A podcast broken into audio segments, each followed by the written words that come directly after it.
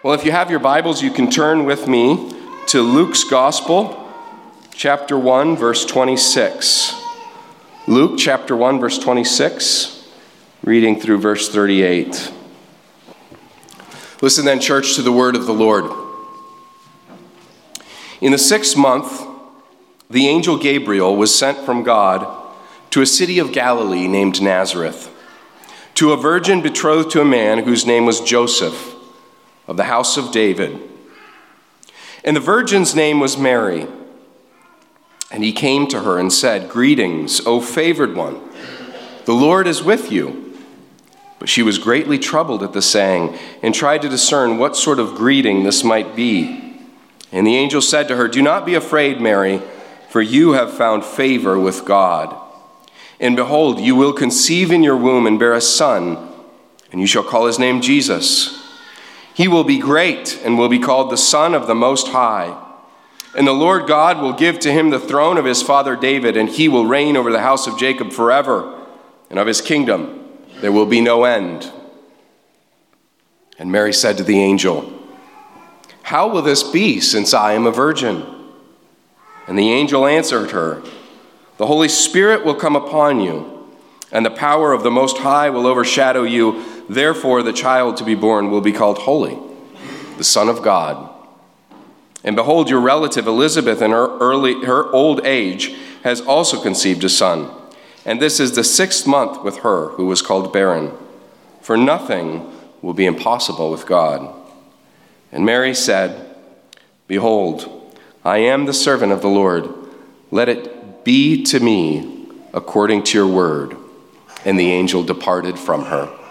This is the word of the Lord. Would you pray with me? Heavenly Father God, we bless, praise your name for this wonderful news of the birth of our Savior Jesus Christ. We pray that as this Advent season we celebrate the birth of our Savior, that you would instill upon our hearts the wonder and the mystery of Christmas and the glory of what it meant that your son came to be our representative, to, to be the new head of the new human race, the new creation. We pray that as we read these texts, as old and well worn as they are, that they would shine brightly to us, that we would see in them the jewels of truth, goodness, and beauty. And we pray all this in the name of Jesus Christ, our Lord and Savior and amen. Well, every, um, every year during this season, during the, the month of December, we turn our attention to the birth of Christ. And if you, you're wondering, Advent, the reason why it's called Advent is that Advent means coming. And so to celebrate Advent is to celebrate the coming of the Son of God into our world, being conceived of the Spirit, being born of the Virgin Mary, and becoming a man, yet ceasing to be the eternal God. So, Advent is a sweet time. It's a, a time that um, our church, we look forward to every year. And it's a sweet time, really, for, for many Christians. And it carries with it an enormously important reminder. Because, especially in, in the conservative evangelical world, in churches like ours, we speak a lot about the atoning death of our Savior Jesus. But our salvation and the salvation of the world is no less dependent upon the incarnation of Christ as it is his substitutionary death and glorious resurrection. So think with me now there would be no Good Friday and there would be no Easter without Christmas as we just read together in the Nicene Creed, for us and for our salvation, he came down from heaven. Our salvation beca- begins with the most incredible miracle of all miracles. Our salvation begins with the principal miracle the condescension of the Son of God to come into our world in true human form, the infinite God becoming a babe, the eternal taking upon himself the nature of man, assuming our likeness in all things except without sin, all the while not surrendering his deity. Now, the incarnation is a great miracle, and it's also a great mystery. for how the eternal, divine nature and the finite human nature are united in one person, Jesus Christ, is definitely beyond our comprehension. But it's a wonderful mystery because, in order for man to be saved from sin and death, there was no other way but for the perfect and holy Son of God to become man, that he might be our representative and our Savior, lifting the curse of death from us and reconciling us, bringing us back to God. The Son came down, he stooped down that he might lift us up. Lewis puts it in, in a wonderful way in his book called Miracles. He says, In the Christian story, God descends to reascend. He comes down, down from the heights of absolute being into time and space, down into humanity. But he goes down to come up again and bring the whole ruined world with him. One has the picture of a strong man stooping lower and lower to get himself underneath some great, complicated burden. He must stoop in order to lift. He must almost disappear under the load before he incredibly straightens his back and marches off with the whole mass swaying on his shoulders. He was incarnate and born for us. He lived for us. He died for us. He was raised for us. The gospel encompasses all the way from Christmas to Easter. It is all of Christ's earthly life from beginning to end, from conception to resurrection, for us and for our salvation, as the Creed says. So we're reminded of that every year when we celebrate Advent. Now, to our passage this morning, we're looking this morning at this well known story of the angel Gabriel coming to Mary and giving her this news that God's favor was upon her and that by a miraculous work of the Spirit, even though she was a virgin, she was going to bear a son. And this son would be called the Son of the Most High because he would be the Son of God. So, from the earthly perspective, the Christmas story begins with a message from heaven to a young Jewish woman, probably in her teens, betrothed but not married that God's favor rested on her and that she was going to be the recipient of this unique gift. She would be given a unique privilege to be the blessed mother of the Messiah and the Son of God. Now, it's that incredible favor that God bestows upon Mary that I want us to consider today. Look at verse 26, and we'll read through verse 33 again. In the sixth month, the angel Gabriel was sent from God to a city of Galilee named Nazareth, to a virgin betrothed to a man whose name was Joseph of the house of David. And the virgin's name was Mary. And he came to her and said, Greetings, O favored one, the Lord is with you. But she was greatly troubled at the saying and tried to discern what sort of greeting this might be. And the angel said to her, Do not be afraid, Mary, for you have found favor with God. And behold, you will conceive in your womb and bear a son, and you shall call his name Jesus. Now, in some manuscripts, in the end of verse 28, it reads, Blessed art thou among women. So the King James Version says in verse 28, Hail, this is uh, Gabriel to Mary. Hail, thou art highly favored. The Lord is with thee. Blessed art thou among women, Mary. Martin Luther paraphrased the angel's words to Mary like this Oh, Mary, you are blessed. You have a gracious God. No woman has ever lived on earth to whom God has shown such grace. You are the crown among them all. Now, agree or disagree with the way Martin Luther put it, we must at least agree that God bestowed upon Mary an unparalleled honor, namely, that she and only she would be the earthly mother of the Savior of the world. Now, I, I, get that as Protestants, we get a little bit nervous when people talk about Mary like this, because we, we don't want to be guilty of the Roman Catholic folly of elevating Mary up to a place that really looks very much like the place that only Jesus holds. So we know Mary is not our Savior. No. She is not our mediator. She was, unlike Christ, not without sin, right? And she was shown great favor by God, though. She was given a role of incomparable honor. In her song of praise, she says, and, and this is the Magnificat that, that comes right after this, starting in verse 46. Mary says, From now on, all generations will call me blessed. For he who is mighty has done great things for me, and, his, and holy is his name. So, yes, it's absolutely right. We should not give Mary the praise that is only due to Jesus. God's name is holy, not hers. Yet, what does she say about the coming generations? What will they call her? They will call her blessed, blessed by God, because God bestowed on her this unique privilege. Now, it, it shouldn't surprise us at all that God, out of his sovereign and fr- absolutely free will, chose Mary for this great honor. The story of redemption beginning in Genesis and then running all throughout the Old Testament and then into the New Testament, where we finally come to the advent of Christ, that story is filled with God sovereignly choosing certain individuals for certain special roles.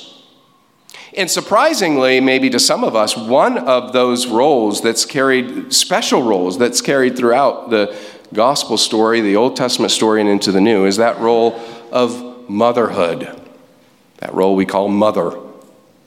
In fact, the glory of motherhood is displayed to us in, in this story, in the biblical story. It's weaved throughout the Old Testament and the New, beginning with Eve.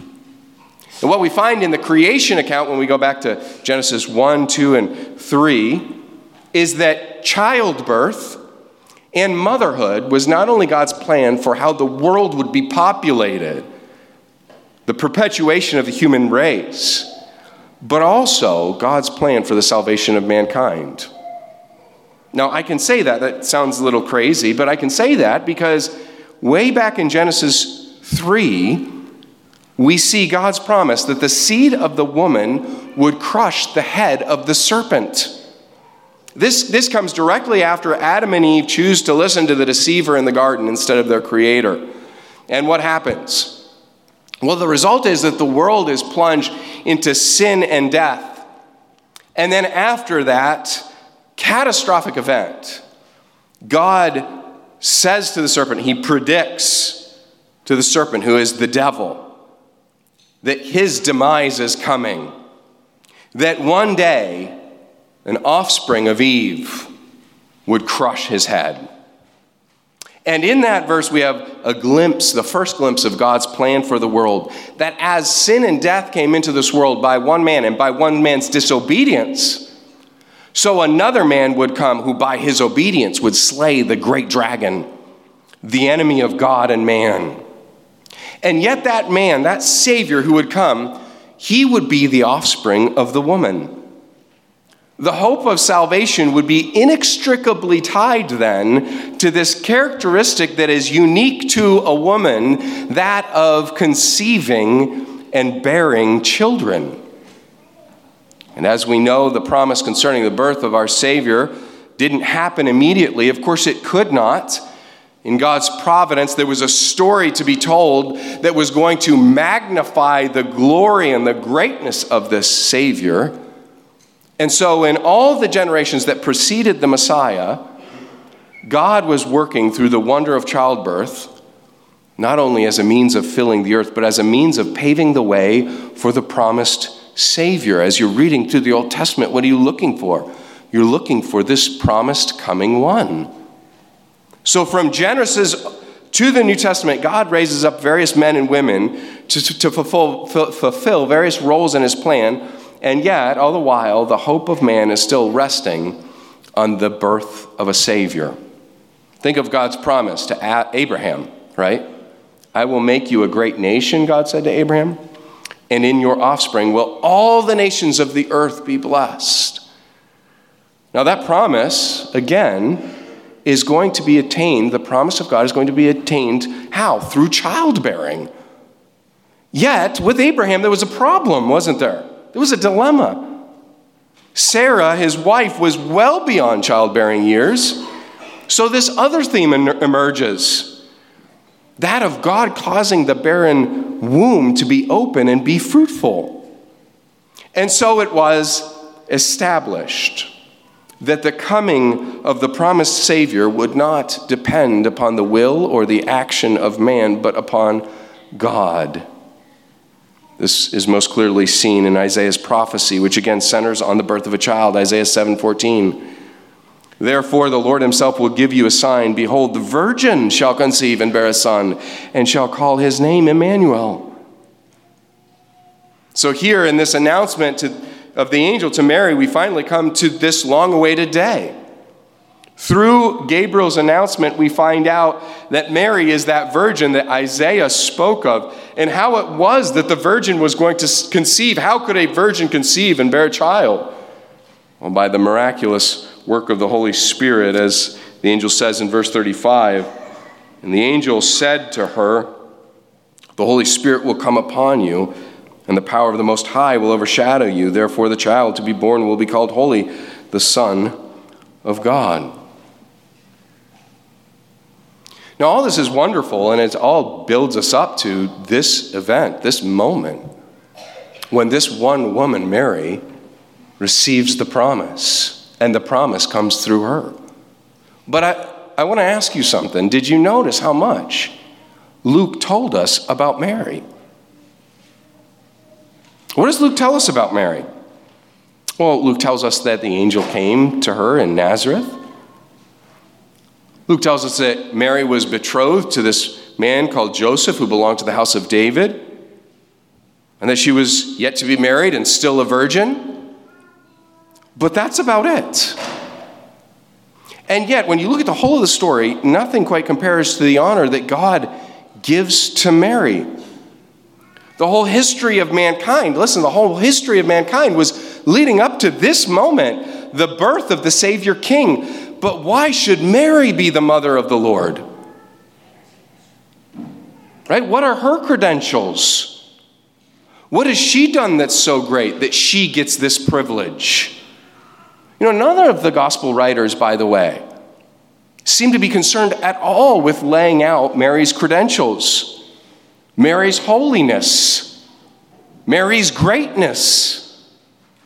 So, why Mary?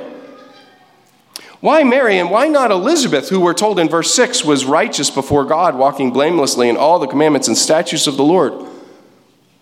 Or we might ask, why Mary and not any other woman in the whole history of mankind? Why did God give this incredible favor and grace to her? Have you ever thought about that? One woman, only one woman, was given the privilege that Mary was given. You know, when we're in heaven, there'll be plenty of individuals whom God chose as prophets to be his mouthpiece to the people. There'll be patriarchs of Israel, there'll be women of great faith like Rahab and Esther, there'll be a number of kings like David and Solomon that God worked through, apostles of Jesus, but one and only one mother of the incarnate God, Jesus Christ. One and only one. And notice when Gabriel comes to Mary, Gabriel gives no other explanation than this for God's choice. O favored one, the Lord is with you. Don't be afraid, Mary, for you have found favor with God. God chose Mary for this honor, and we're not told why, and frankly, we don't need to know why. Now, when Gabriel is telling Mary how it will be that she will conceive a child without having been with a man, he goes on to tell her of the miraculous work of God in her relative Elizabeth. Elizabeth was barren as well, was barren and like many of the Old Testament um, women, like Sarah, and God opened her womb, and she, she conceived a son. And so Mary decides to go and see Elizabeth after this. And you have to wonder if Maybe she just wants somebody to talk to. Elizabeth was her relative, and maybe she wants to confirm what this, the, the angel told her. This was one of the ways that she can confirm it, was by going and talking to Elizabeth. Is Elizabeth indeed pregnant? Right? And so we read in verse 39. Look at this meeting between Mary and Elizabeth. In those days, Mary arose and went with haste into the hill country to a town in Judah, and she entered the house of Zechariah and greeted Elizabeth. And when Elizabeth heard the greeting of Mary, the baby leaped in her womb. And Elizabeth was filled with the Holy Spirit, and she exclaimed with a loud cry, Blessed are you among women, and blessed is the fruit of your womb. And why is this granted to me, that the mother of my Lord should come to me? For behold, when the sound of your greeting came to my ears, the baby in my womb leaped for joy. And blessed is she who believed that there would be a fulfillment of what was spoken to her from the Lord. And Mary said, My soul magnifies the Lord, and my spirit rejoices in God, my Savior. So when Elizabeth sees Mary, the Lord reveals to Elizabeth that Mary was with child, and not only that, but that her child would be Elizabeth's Lord. Elizabeth was going to give birth to John the Baptist, who was called the prophet of the Most High. Zechariah speaks of his son as the prophet of the Most High in this next chapter. But you remember what Mary, what, what Gabriel had said to Mary, what her son would be called. Her son would be called the Son of the Most High. Now think about that. Elizabeth, when Mary came to her, Elizabeth could have said, Lord, why did you choose that for Mary and not for me? Sure, my son, yes, Lord, you, you gave me this wonderful gift. I was barren, and I'm going to bear a son, and he'll be called prophet of the Most High. But her son is going to be the son of the Most High. Well, Mary is obviously younger than me. She has less experience. Wouldn't it make sense, Lord, for the, you know, the roles to be reversed? But that's not what Elizabeth says at all. That's not Elizabeth's response. Look, her response is, What an honor it is that I get a visit from the mother of my Lord. Who am I? that I get a visit from you, Mary. And blessed are you. Blessed is the fruit of your womb. And then look at what Mary says. Mary doesn't say, oh, well, yeah, no, it's not. It's not anything really. Don't make too big of a deal out of it. She doesn't try to downplay the privilege and the grace that God has given to her. Instead, in the presence of Elizabeth, she praises God for it and she gives all God all the glory. God showed special favor to Mary, and what did God want Mary to do with that favor? Well, He wanted her to believe it, He wanted to receive His favor and blessing, and then praise the Lord for it. Think about what He wanted from Elizabeth. What did God want Elizabeth to do? With the favor that He gave Mary, He wanted her to believe it, He wanted her to call Mary blessed and praise God for it. Now, all of this is very instructive to us in our society because privilege is often thought today of an evil and terrible thing. You hear that word privilege. Does it have a positive connotation or a negative connotation? It has a negative connotation. Generally, people today think of privilege in terms of evil and injustice, but the Christmas story comes to us and it says God's special favor was shown to Mary. She was given a privilege that no one else was given. And shall we cry out and protest to God, or shall we render praise to Him? Now, one of the implications of all this is that God's people must not adopt the world's standard or way of thinking when it comes to blessings and privilege, especially when those blessings or that privilege has been handed to you by the Lord.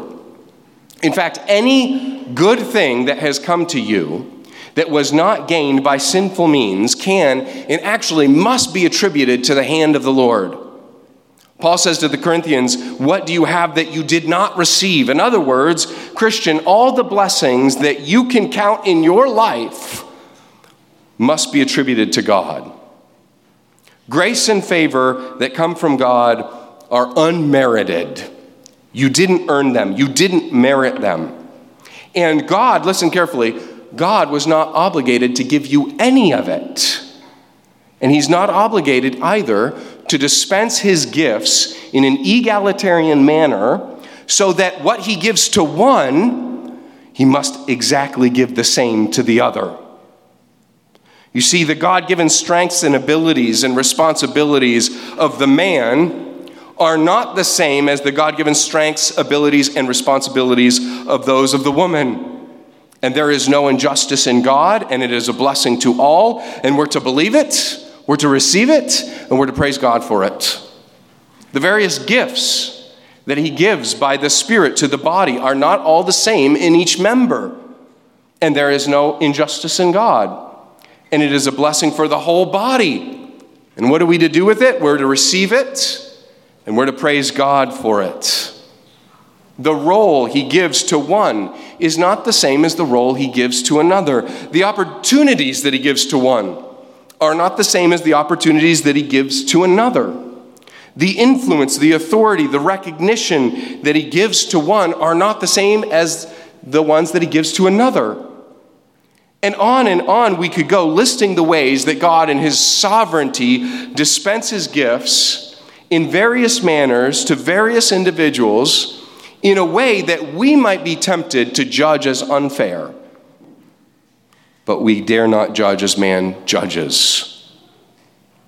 Now, one of the misunderstandings that we have of God dispensing his gifts as he does is that we think of it kind of like grandma dishing out the very last few pieces of apple pie on Thanksgiving.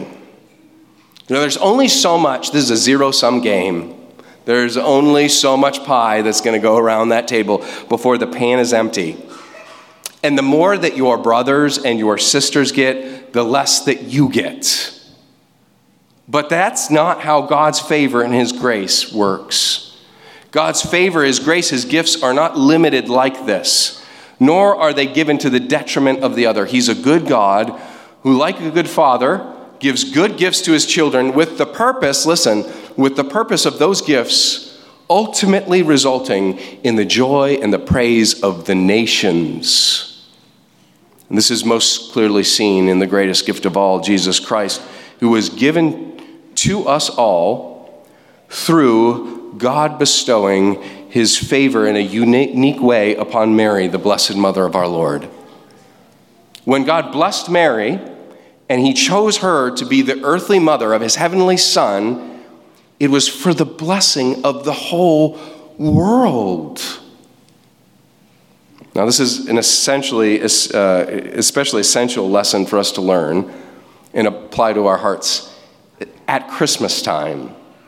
And I say that because whenever there are gifts given, whenever certain blessings are given to some and not necessarily given to others, the stage is set for either praise and joy or envy and bitterness. And listen, this isn't just the case for children at Christmas time, but it does make an obvious illustration to this point. Maybe you've seen it, maybe you have a memory of it when you were a kid. You know, Christmas morning came. It finally came, and all of the gifts were dispensed, and everyone tore, open the, oh, tore open the wrapping and got their gifts. And you looked around and you felt like you got the short end of the stick. Why did you feel like you got the short end of the stick, though? Well, probably because you were comparing what you got with what somebody else got what your brother got, what your sister got, what your cousin got, or maybe what your friend next door got. But this problem of envy doesn't just stop when you grow up, does it? We just get better at dressing it up as something else. And as we get older, our sights are generally set on gifts beyond those that are placed under the Christmas tree, but it's the same old deal. You look at what someone else has, and you feel a, resent, a resentment in your heart because you feel like you deserved that gift. Or they got it and you didn't get it, and so that's not fair. And listen, this could apply to almost anything. It could be their wealth and what their wealth enables them to buy wear, or do. It could be their family. And maybe you aren't just looking at one person, but it feels like everyone else has this thing that you don't have. I look around at our church, and most of you are married, most of you have kids, but some of you aren't. Some of you are single, and you might walk in here and you look around at all the people who are married, and you're like, everyone's married but me. Everyone has a husband but me. Everyone has a wife but me. Or maybe you're married and you tried for years to have kids, and you look around and you say, Everyone has kids but me. God has blessed everyone around me, but He hasn't blessed me in that way. Or maybe it's friendship. Like you look around and you see people who are really close, really tight. If the kids say it that way these days, I don't know, whatever you say. Everybody has friendships like that but me, and for some reason, I just struggle to build relationships like that. I'm an introvert. This isn't fair. They're extroverts. God has given this, them this great blessing of being able to talk to people. I don't know how to talk to people. I'm an engineer, mechanical engineer. We have a lot of those here. You see what's happening, though? God has granted to others what He hasn't granted to you. He's blessed them in certain ways, but He hasn't blessed you. And either you will, either you'll do what Elizabeth did and call them blessed by God and praise God for it, or you'll just grow envious and bitter. And when we're envious, we might think that our gripe is with them and what they have, or how they carry their blessings around on their sleeves. But actually, our gripe is with God and the way in which He's dispensed His gifts. And what ends up happening is envy destroys our joy and it stifles our praise. The good news is that Christmas destroys envy. Christmas bears the good news that destroys envy. And this isn't just because in the Christmas story we have this example of Elizabeth who didn't envy Mary. It's because the good news is of Christmas is a proclamation that goes from Bethlehem out into the whole world. Unto you is born this day in the city of David a Savior who is Christ the Lord. The angel said to the shepherds in Luke 2, I bring you good news of great joy that will be for all the people. You know, if you, if, if you were one of the shepherds, imagine how preposterous it would, have, it would have been when the angel said that to say, wait a second, why didn't God choose my betrothed wife? Why Mary? Why was my wife, my betrothed wife, considered for the part? Or why, why wasn't I considered for the role that Joseph got to play? No, don't you see? Unto you is born this day in the city of David a Savior who is Christ the Lord. All the gifts that God gives, all the various stations that He ordains, all the blessings that He dispenses, they're all meant to point us to the ultimate gift the coming of His Son into our sin cursed world to dispense light and life, to disperse the gloomy clouds of night and death dark shadows put to flight. He came to be the hope of the nations, to the praise of the triune God's glory and grace. Christmas beckons all to hear and believe the good news. Christ the Savior and King has come, and He is the one, and He is the only way to salvation. And for all who come to Him, for those who receive life in His name, in the end, not one of us will say to God, Why did you hold out on me? Not one of us will say, Why did you give him or her that role and not me? Why did you bless him or her with that gift and not me? Instead, we'll say, Oh Lord, why me? How could you be so gracious and give me such great blessings as you have? On that day, we will be immersed in the fullness of joy in all of God's good gifts and blessings to all of his people will serve to display his grace unmerited and unearned that we might render to him all the praise and all the glory. So, this Christmas, friends, consider all the good gifts that God has given to you, especially the gift of Jesus Christ. Receive them in faith and praise Him for all of it. And when you see how He has blessed others in ways that He hasn't blessed you, call them blessed and praise God for it. Don't let envy destroy your joy or stifle your praise. And if you're tempted to be envious of what God has given to others, or when you're tempted to think that you deserve more than you've been given or a better lot, then remember the Christmas announcement Unto you is born this day in the city of David a Savior who is Christ the Lord. Not only is He more than we deserve, He is more than we need for more joy than we can imagine. Amen? Amen. James 1:17 Every good gift and every perfect gift is from above, coming down from the Father of lights, with whom there is no variation or shadow due to change. Let's pray. Our God and Father, we ask that you would give us a greater apprehension of your grace this Christmas season, that neither boasting nor envy would take hold in our hearts, but only earnest, heartfelt, and joyful praise to you. For indeed you are good, and you have blessed us in so many ways. And principally, we praise you this morning for the blessing of your Son, our Savior, Jesus Christ. It's in his name we pray. Amen.